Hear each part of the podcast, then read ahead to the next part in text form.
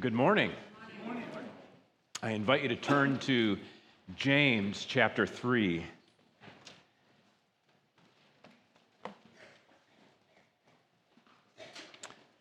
And I'm going to read James chapter 3, verse 13 uh, to chapter 4, verse 10.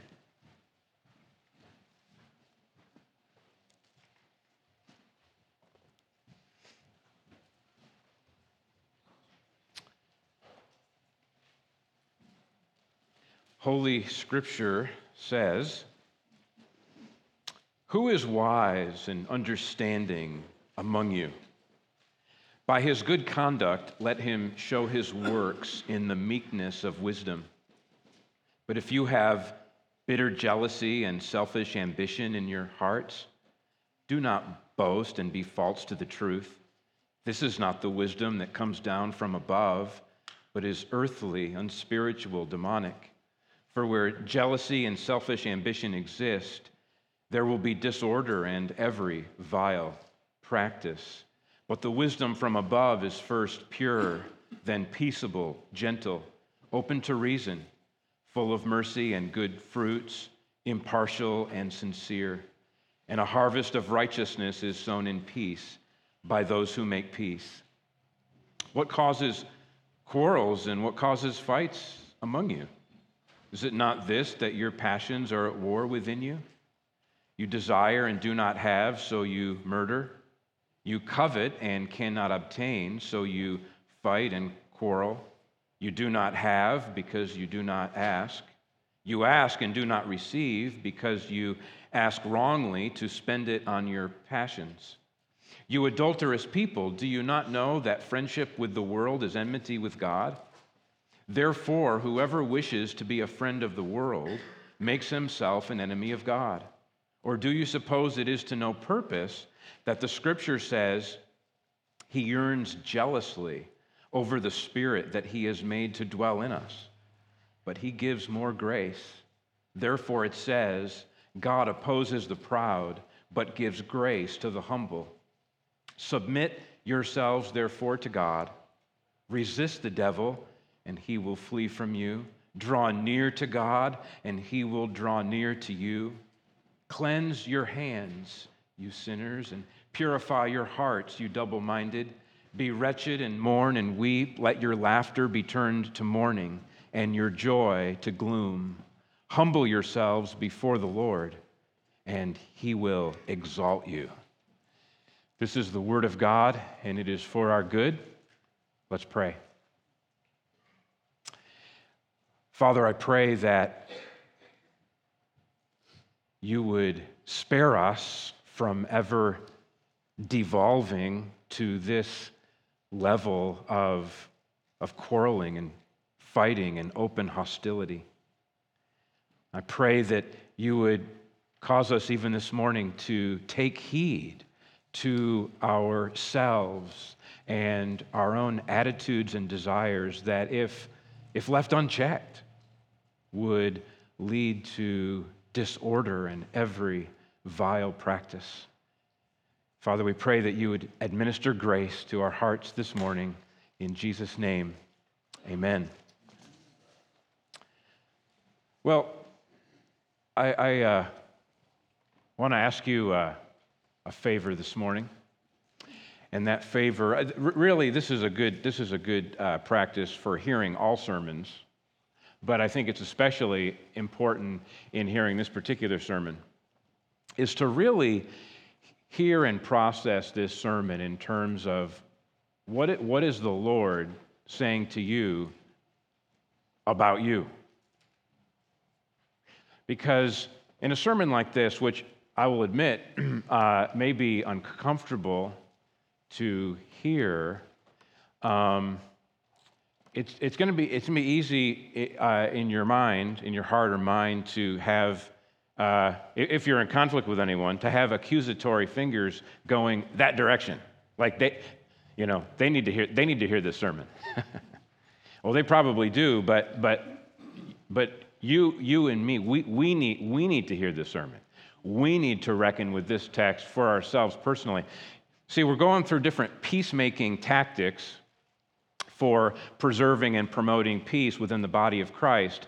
And the previous three weeks, the focus has really been on uh, treating others, seeing others graciously, whether that is forbearing or whether that's dealing with, with, with conflict head on by speaking directly to the person and seeking reconciliation and forgiveness, or on the flip side, not speaking negatively about uh, people with whom you are in conflict. Um, but so the, f- the focus was very, very, very relationally in terms of how we're, how we're treating and regarding and speaking about uh, other people. But really, the peacemaking tactic that we're going to be looking at this morning is to take a good look in the mirror. In other words, when you're, when you're having conflict, um, honestly evaluate your own motivations and see if there be in you any, any, any sinful desires or selfish motivations that, that you need to deal with. Um, I found uh, Robert Plummer's comment on James chapter 4, verses 1 to 12, really helpful. He said, and I quote, James teaches us not to point fingers at others, but rather to ask God to lay bare our own hearts. When we experience conflict, we should pray, Oh God, in what ways is sin in my heart contributing to this conflict? Where is my pride, anger, and defensiveness on display? In other words, take a good look in the mirror and be serious about identifying any, any potential logs that are in your own eye. The, the 17th uh, century theologian John Owen said, Be killing sin, or sin will be killing you. And what is true individually is also true congregationally. We, we must be a body of many members that are killing our sins. Otherwise, our sins will be killing us. Now, before we take a close look at the passage I read at the beginning, I want you to see an important theme that unfolds in the book of James. Sometimes church going people, and we're church going people, sometimes church going people like us are not honest about the degree to which sin often thrives in religious settings. Of course, sin thrives in all settings where there are human beings. but religious settings pose a greater challenge because they are often a breeding ground for hypocrisy and deception. We can fool ourselves into thinking that simply because we have learned God talk, Bible talk, faith talk, ministry talk, that therefore we're okay.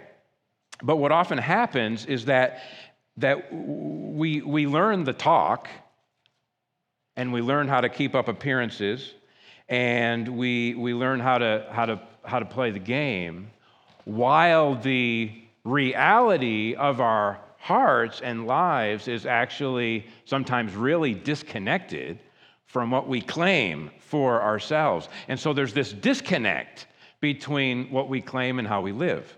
And James is dealing with this head on throughout the entire letter, in, in, including our passage. But just, I'm not going to read up these. I'm not going to uh, read these scripture references, but I just want you to think about these disconnects that you'll recognize if you're familiar with the book of James. It is, it is possible to ask God for wisdom and to doubt that He will give it to you. James chapter 1 verses 5 to 8. And James says that petitioning God for help while disbelieving his willingness to help you reveals a tumultuous heart. It is possible to be a hearer of God's word and not be a doer of God's word. James 1 22 to 25. It's possible to be religious and to have no control over your tongue. James 1 26. It's possible to be religious and to have no concern for orphans and widows. James 1:27 and numerous Old and New Testament passages. It is possible to be religious and yet to be stained by worldliness. James 1:27 and numerous Old and New Testament passages. It's possible to gather together in the name of Jesus to worship the triune God and yet to favor the well-dressed rich people and to look down upon the poorly dressed poor people who are actually rich in faith.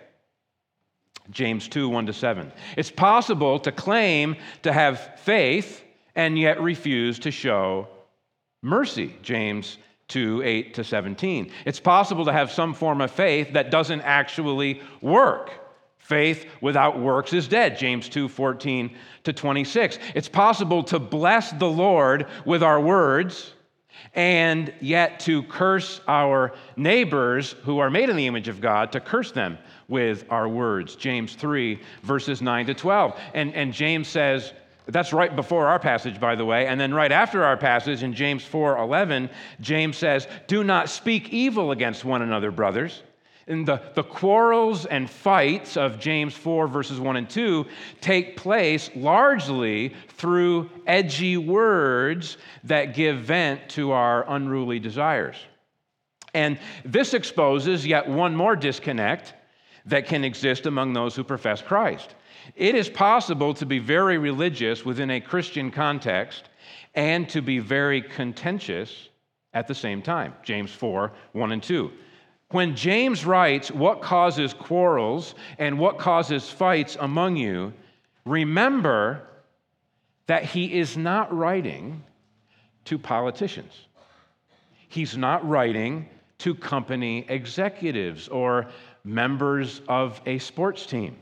James is writing to Christians who are assembling together as a church community. It's possible for Christians to get so hot headed or so preoccupied with their own agenda that they would rather put away their fellow Christian than to put away their sin.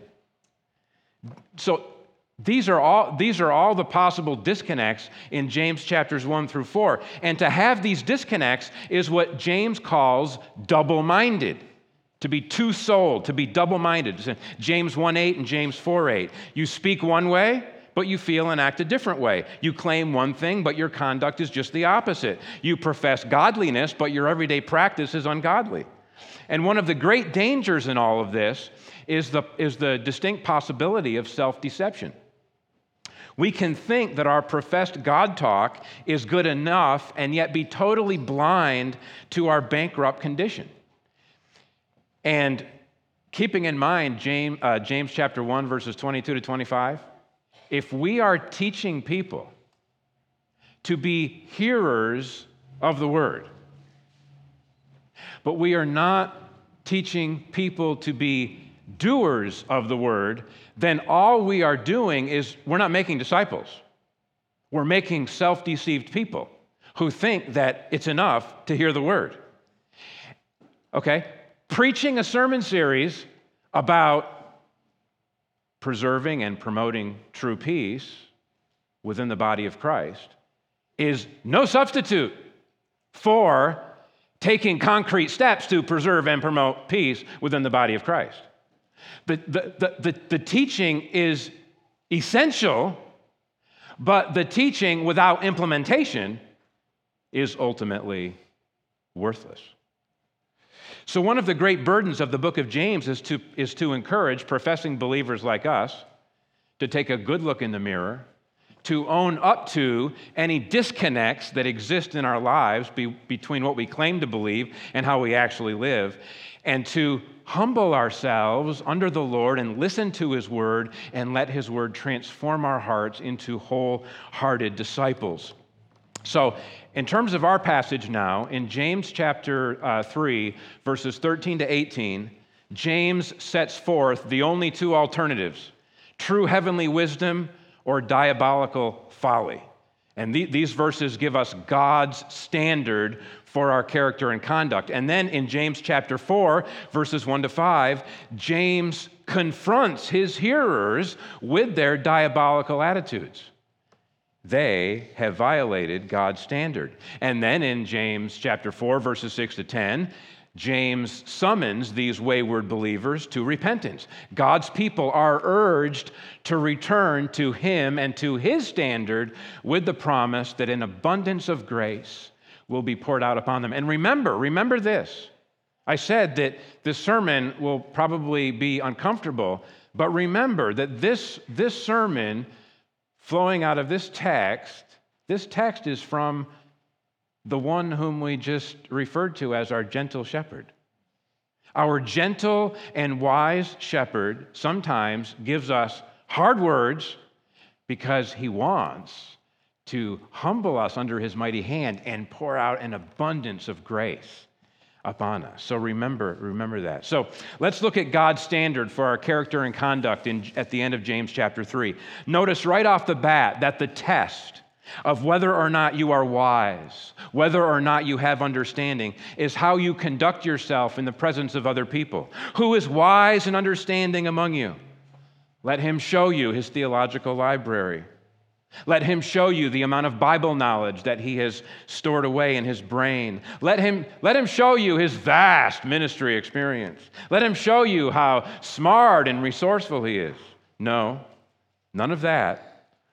Of course, sound doctrine, it's, it's, it's essential to building sound disciples, but the test of spiritual maturity is not in your ability to recount doctrinal data, but rather in your ability to humbly obey the Lord and relate to others with love and kindness. By his good conduct, let him show his works in the meekness of wisdom. Um, how, how, does a wise person then demonstrate his wisdom? Well, if you think about the, the quarrels and conflicts of chapter 4, one of the ways that a truly wise person demonstrates his wisdom is through silence. Doesn't it say in Proverbs 17 27 that whoever restrains his words has knowledge? And he who has a cool spirit is a man of understanding? Other people rush into a fool's conflict and get their mouth a running.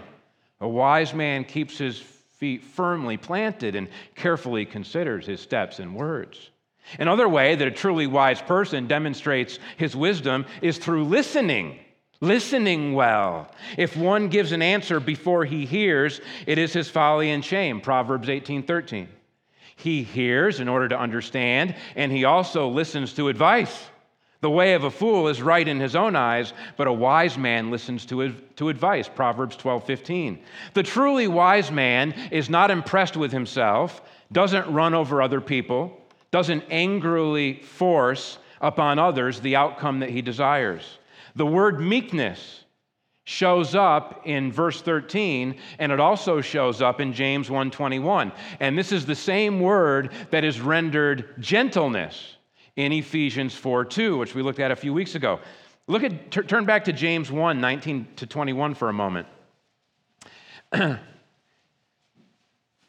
know this, my beloved brothers. Let every person be quick to hear, slow to speak, slow to anger. For the anger of man does not produce the righteousness of God. Therefore, put away all filthiness and rampant wickedness and receive with meekness the implanted word, which is able to save your souls. Short tempered, impulsive, angry speech is not the pathway to righteousness. The harvest of righteousness, James 3:18, doesn't grow on the tree of selfish attitudes, however religious or legalistic or self-righteous those attitudes might feel. Instead, there must be a meekness, a, a gentleness, a, a humble receptivity to the word of God which transforms us from the inside out. And then that word which transforms us from the inside out leads us into that same attitude of meekness and gentleness in terms of how we relate to other people.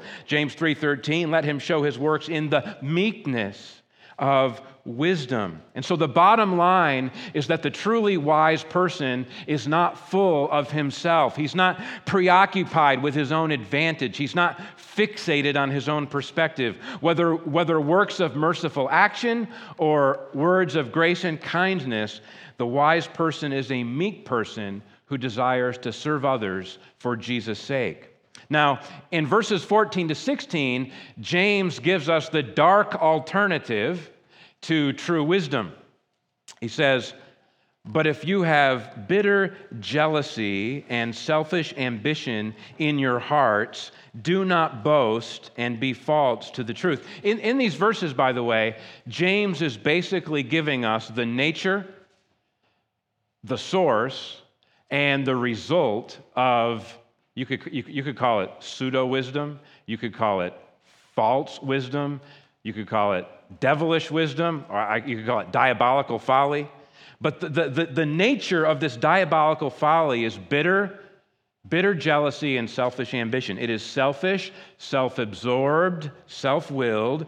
You are ruled by your own desires, and thus you have a sharp, pointy, acidic attitude toward other people. You, you will form a faction with people who agree with you, and you will adopt a negative or adversarial stance toward people who disagree with you or, or toward people who have something that you covet. The word translated bitter in verse 14 is the same word that is translated salt. I don't know why they translated it salt. Why I, I do know why they I do know why they did. But um, verse 11 does a spring pour forth from the same opening both fresh and salt water? That, that word that they translated salt is it's bitter. In other words, does a spring pour forth from the same opening both fresh water and bitter water? This, this bitter jealousy is impure, polluted, and only suitable for spitting out. Those who have this bitter jealousy and selfish ambition are apt to boast for the unbridled mouth likes to boast great things, James 3 5. But James says that such people must not boast and be false to the truth. Remember, James is speaking to religious people in a Christian context, and self absorbed people would boast of how self righteous they are, of how insightful they are, of how clever they are, of how wise and understanding they are. But, and, and in the name of piety and wisdom, they glorify their own opinions and the people who are willing to coalesce with them around their opinions, and they antagonize or avoid others within the body. And such people should learn to honor the truth by humbly acknowledging their sin, by humbly acknowledging their selfish attitudes, and not being false to the truth by exalting their own selfish attitudes under the cloak of piety. Now, the source of this self absorbed diabolical folly is discussed in verse 15. Actually, verse 15 begins by telling us where this false wisdom is not from. Where is it not from? It's not from heaven. It's not from the kingdom of, of heaven. It's not from the kingdom above. Um, instead, where are these selfish attitudes from? They're from the world, the flesh, and the devil. You're probably familiar with those three formulations. James deploys the adjective earthly, the, the, the here and now of this present fallen, sinful world, not from heaven above. Unspiritual, corresponding to our, our fleshly, sensual, animal nature, not, not holy desires from a new, redeemed heart and demonic, corresponding to what demons do, not what the Holy Spirit produces in our lives. The devil and his demons stir up fleshly desires to get yourself a larger share of this present world at other people's expense, to get what other people have, to see to it that you increase and others decrease. This is just the opposite of the call of love upon our lives. The fact that we are gathering together on a Sunday morning in a sanctuary with an open Bible does not guarantee that the world, the flesh, and the devil are not working overtime to trip us up in all kinds of ways. We must be on our guard. Now, the result of this self absorbed diabolical folly is identified in verse 16. For where jealousy and selfish ambition exist, there will be disorder and every vile practice. It cannot be otherwise. Our habitual attitudes yield habitual actions and habitual ways of relating to each other. And habitual ways of action and habitual ways of relating to each other build culture. It's just the way it works. Jealousy and selfish ambition are unstable attitudes that breed social instability, disorder, infighting, backbiting, factions, jockeying for position, backroom deals, shameful efforts to bring other people down. Furthermore, when these fleshly attitudes are in the driver's seat, these fleshly attitudes, given enough time, will generate every vile practice, every form of sin. It could be slander, sabotage, abuse of, abuse of power, resistance to authority, embezzlement, adultery, manipulation, blackmail, corporately. Worship turns into entertainment. The church's teaching devolves into heresies. Pastoral leadership turns into a cult of personality. Bible studies turn into group therapy sessions. Ministry, undergirded by prayer, turns into professional marketing. Some of you have no idea how bad it can get in church settings. M- may you continue to be blessed with, with your ignorance. Uh, and I, I, mean that sincerely. Uh, some of you, though, some of you, sadly, know how bad it can get. We expect pagans in Hollywood to be earthly, unspiritual, and demonic. But when professing Christians are earthly, unspiritual, and demonic, the stench is unbearable. We are not called to manage the downstream effects of disorder and chaos and all that manifestation, but rather we're to, we're to deal with the upstream attitudes that are, that are giving rise to all of those problems. Remember, there's a better way going on to verses 17 and 18. There's a better way. The characteristics of heavenly wisdom are identified in verse 17. It all starts with purity. The godly heart is not a hotbed of toxic emotion. It is not polluted by double mindedness or by hypocrisy. It is clean. It is unstained by the world, James 1:27. It's holy in its motivation and outlook. It's not a polluted but pure all the way down and all the way across. It's not destabilized by jealousy and selfish ambition. It is wholehearted in its devotion to the Lord and in its love for, for the brethren. This foundational purity generates manifold graciousness when it comes to relating to other people within the church. Heavenly wisdom is peaceable, always inclined to keep and cultivate peaceful relations with your brothers and sisters. Heavenly wisdom is gentle, meek, mild mannered, fair minded, disarming. Heavenly wisdom is open to reason. When it comes to a thousand practical and interpersonal matters, your mind is not already made up. But instead, you're willing to listen, to consider, to understand, to be persuaded. You're able to be approached. You're able to be entreated. You're able to be reasoned with. You're able to change your mind. You don't shut down conversation, but rather welcome it for the mutual benefit of all. Heavenly wisdom is also full of mercy and good fruits. This compassion Kindness and generosity shows up in all kinds of practical ways as we serve and help one another. Heavenly wisdom is also impartial and sincere. This is so important.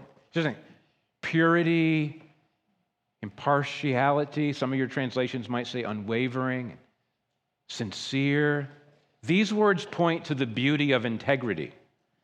The word translated impartial conveys the idea of being unambiguous, undivided, wholehearted. The quality of sincerity means no hypocrisy, no play acting, no putting on a mask, no duplicity. Just think about this. If you are, if you are impartial and sincere, then you exhibit honest consistency in all of your dealings and conversations. You don't speak out of both sides of your mouth. You don't play both sides. You're not a chameleon who changes your colors based on who you're with. You don't, you don't praise Deacon Jones when you're with people who like Deacon Jones, and you don't criticize Deacon Jones when you're with people who don't like Deacon Jones.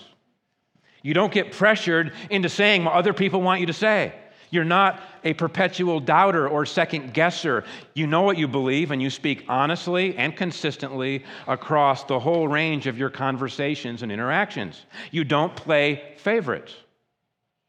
And you aren't swayed by external appearances, but you treat everyone, everyone, with the same peaceable, gentle, reasonable, and merciful disposition.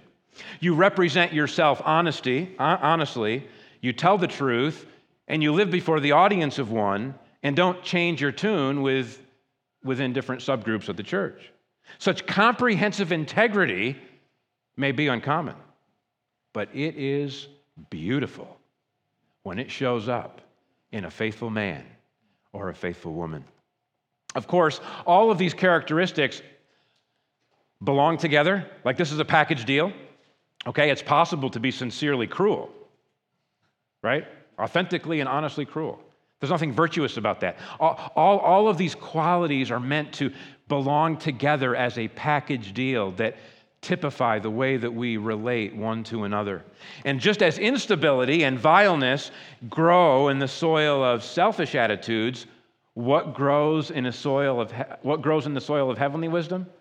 A harvest of righteousness. Verse 18 A harvest of righteousness is sown in peace by those who make peace. Those who give vent to their jealousy and selfish ambition are sowing disorder and chaos, but those who are diligently seeking to make peace are showing, are, and showing kindness, they are sowing a harvest of righteousness. That, so that, that's the standard. Now, shifting over to chapter 4, verses 1 to 5, James proceeds to confront and reprove his hearers for failing to meet God's standard.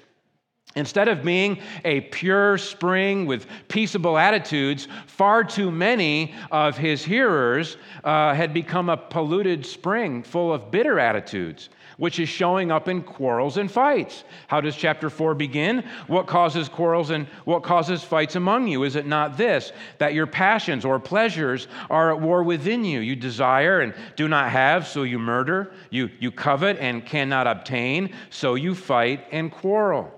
Again, as we contemplate these words, remember that James is addressing their relationships with one another as a church family. He's not speaking primarily about what's going on at home or what's going on in the workplace.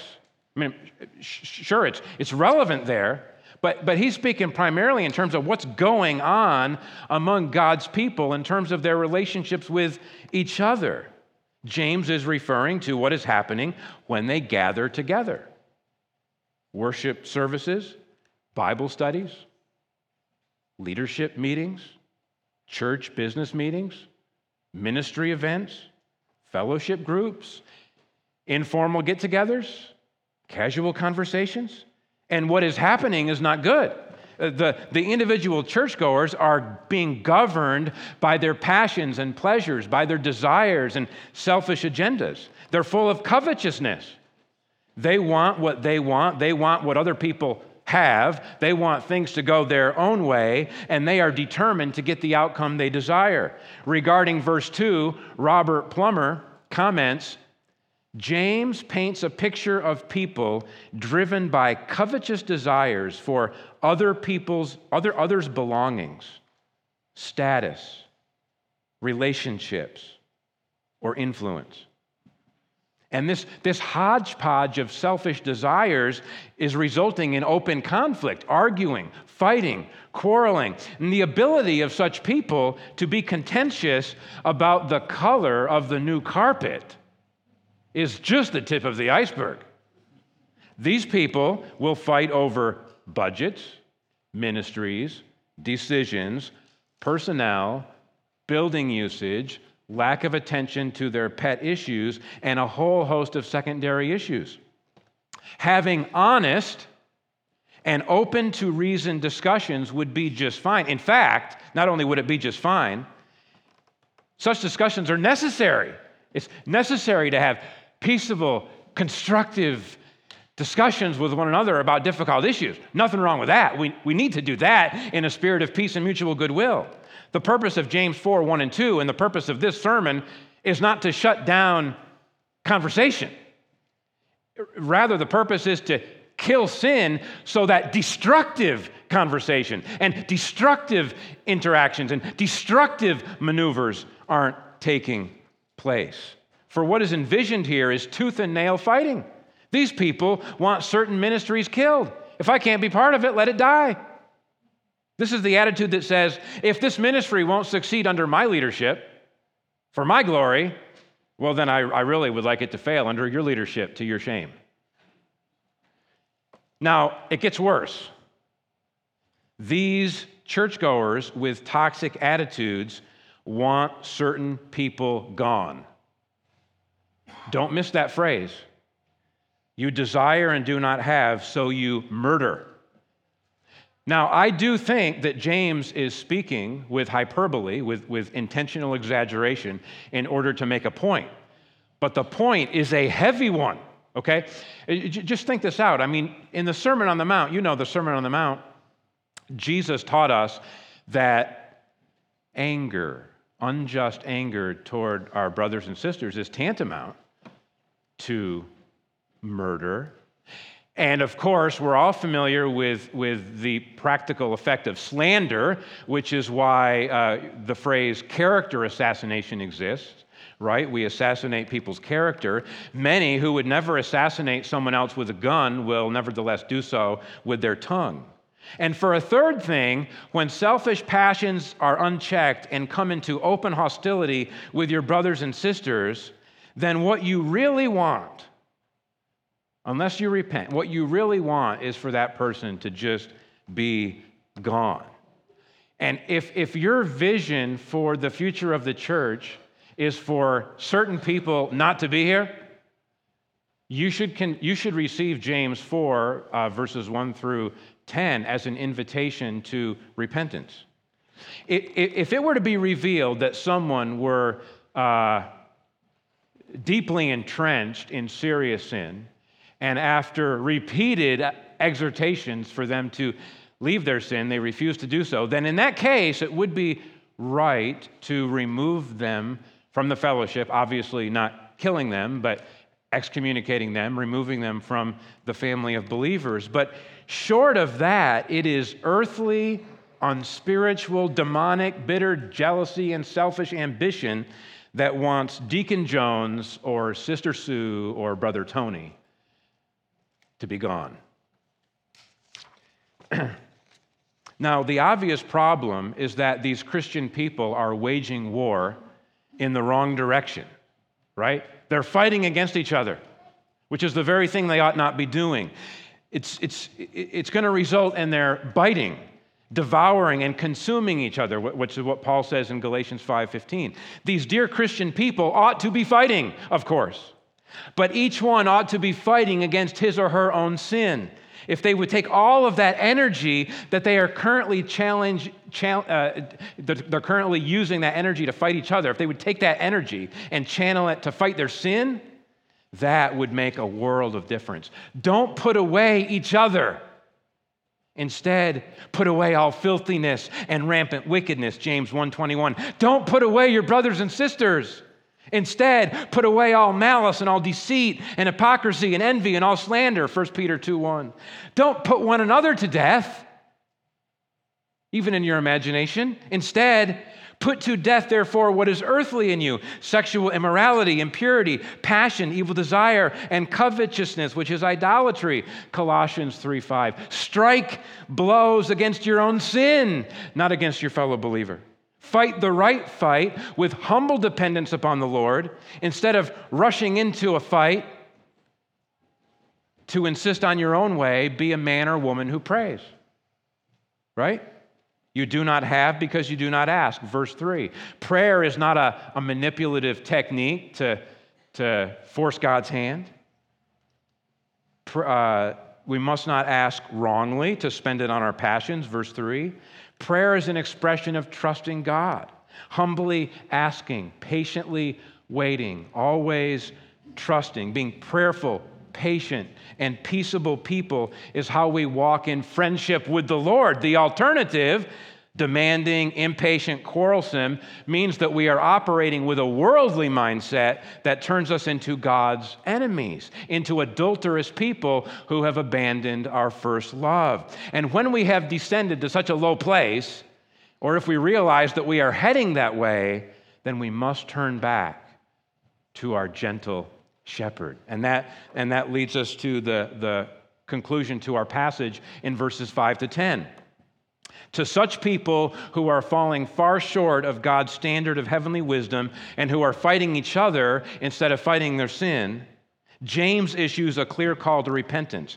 This call to repentance flows out of the fact that God Himself yearns for the faithfulness of His people there in verse 5. He yearns jealously over the Spirit that He has made to dwell in us, just as a good hearted husband desires the, the, the faithfulness and the faithful love of his wife. So, God Almighty eh, has a, has a, a heart that yearns for his people to be faithful and true and devoted to him. And unlike petty lords who angrily dismiss their unfaithful subjects, God stands ready to pour forth an abundance of grace upon his unfaithful people who turn back to him in humble repentance. And let that truth sink in in verse 6. God opposes the proud, but gives grace to the humble. Of course,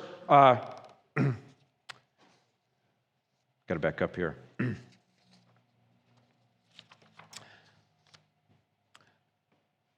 just thinking about this passage and also thinking of what I read from James 1 19 to 21, we easily get deceived into thinking that the only way to get positive change is to be, is to be, is to be proud and angry because we believe that the proud and angry get results, right? It works. But that's deception. And it, and it ultimately only leads to opposition from God Himself. If we remain proud and self absorbed, then God will most certainly oppose us. But if we would wake up and realize that it is not good for us, it's not good for me, it's not good for you, it's not good for us to have God opposed to us. That sounds like a losing proposition. So then we need to humbly return to the shepherd and bishop of our souls. We believe that God has an abundance of grace for his messed up people. We believe that the Lord Jesus Christ died and paid it all for his messed up people. We believe that returning home to the Father who sought us, and to the Lord who bought us, and to the Holy Spirit who taught us, and to the grace that once caught us is that which is truly good and infinitely better than getting reduced down to our passionate quarrels, one against another. And so, believing these things, we turn back to the Lord. Submit yourselves, therefore, to God. Verse 7 Repentance begins with the humble recognition that I must do life God's way. I must do relationships God's way. I must deal with conflict God's way according to his heavenly wisdom. Then verse also verse 7, resist the devil and he will flee from you. Selfish attitudes are not niceties to play around in. They are the devil's workshop the devil's effort to shape you according to the demonic image. And you should be alarmed that the stakes are so high and, and, and quit accommodating those selfish desires that arise in your heart. Resist the devil's overtures, the devil's influences, the devil's lies. Remember that unaddressed anger opens the door and gives an opportunity to the devil. So be utterly committed to closing all such doors. If you are submitted to God, then your effort to resist the devil will succeed. He will flee from you. Verse 8 draw near to God, and he will draw near to you. Repentance is not a technique to master, it's not a, list of bullet points to check off. It's a relationship to be restored. Draw near to God through Scripture, draw near to God in prayer. Draw near to God in worship. Draw near to God in fervent conversation with other people who are seeking to draw near to God. The God of grace will draw near to you if you draw near to Him. Now, drawing near to God is not like going to the movie theater and eating popcorn while you watch a comedy on the big screen. You've got guilt on your hands and gunk in your heart. We all do to one degree or another. So deal with it. Cleanse your hands, you sinners. Verse 8.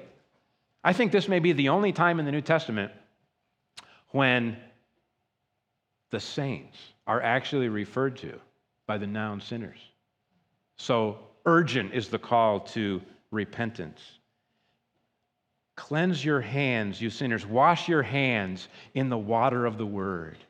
And then, with those word washed hands, begin to use your clean hands to do good, to make amends, to build up, to write notes of encouragement, to give a hearty handshake or a warm hug and purify your hearts, you double minded. Also, verse 8. The ultimate change that must take place must, must take place in our heart. If you go back to chapter 3, verse 14, that, that bitter jealousy and selfish ambition is located in our hearts, and it's from our hearts where such attitudes must be removed. Purify your heart, your mind, and your conscience by washing them in the blood of Calvary's Lamb.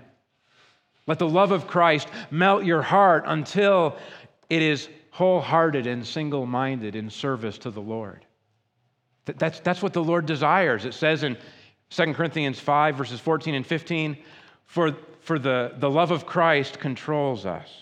Because we've concluded this that one has died for all, therefore all have died, and he died for all, that those who live might no longer live for themselves, but for him who for their sake died and was raised. Just think about that. Someone for your sake, died and was raised, so that you would no longer live for you, so but so that you would live for Christ alone. As you are experiencing this spiritual renewal, it will not feel like superficial excitement. Verse 9 Be wretched and mourn and weep. Let your laughter be turned to mourning and your joy to gloom. A, there's a place to feel really low and abased in the presence of God as we're repenting of our sin. But that's not the end game.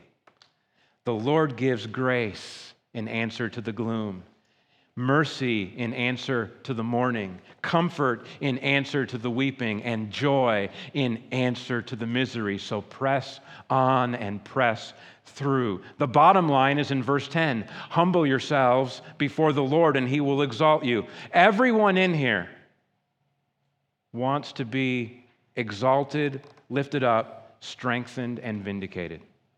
There's nothing wrong with that basic desire. The problem is that the jealous, selfishly ambitious, and quarrelsome people attempt to assert and exalt themselves. The mind gets deceived into thinking that fighting is the best way to get myself exalted and my agenda enthroned. But it is not so. Jesus taught us that those who exalt themselves will be humiliated. You can count on it. But those who humble themselves before the Lord and put themselves at His disposal and entrust themselves to His mercy and trust Him to work it out in His own good time, such ones such ones will be exalted in the only way that truly matters. The God of all grace will exalt you, the King of glory will lift you up. The Lord of heaven's armies will strengthen you, and the judge of all the earth will vindicate you. And this calls us to patient endurance. Many choose the companionship of the devil, the friendship of the world, and the indulgence of their own fleshly passions because, frankly, they want quicker results. Relationships are broken, people are cut down, churches are splintered, souls are threatened with infinite loss, and the highway to hell is packed tight. All because people want quicker results, which soon enough will take the shape of disorder and every vile practice.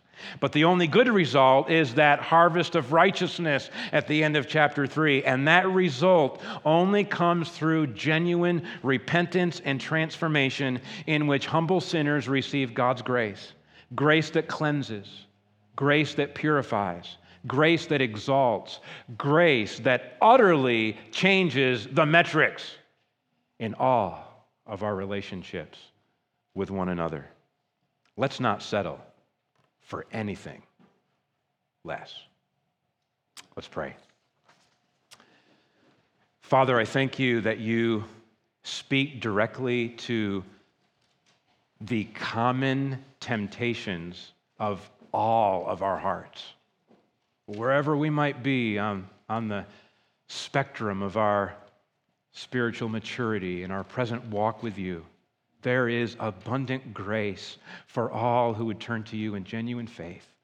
And so, Father, I pray that you would, you would do whatever work you need to do in each one of our hearts. Help us to be so overwhelmed by the grace of God that we can look honestly in the mirror and let the grace of God touch that brokenness, that darkness, that desperateness until we are transformed and strengthened in our walk with you.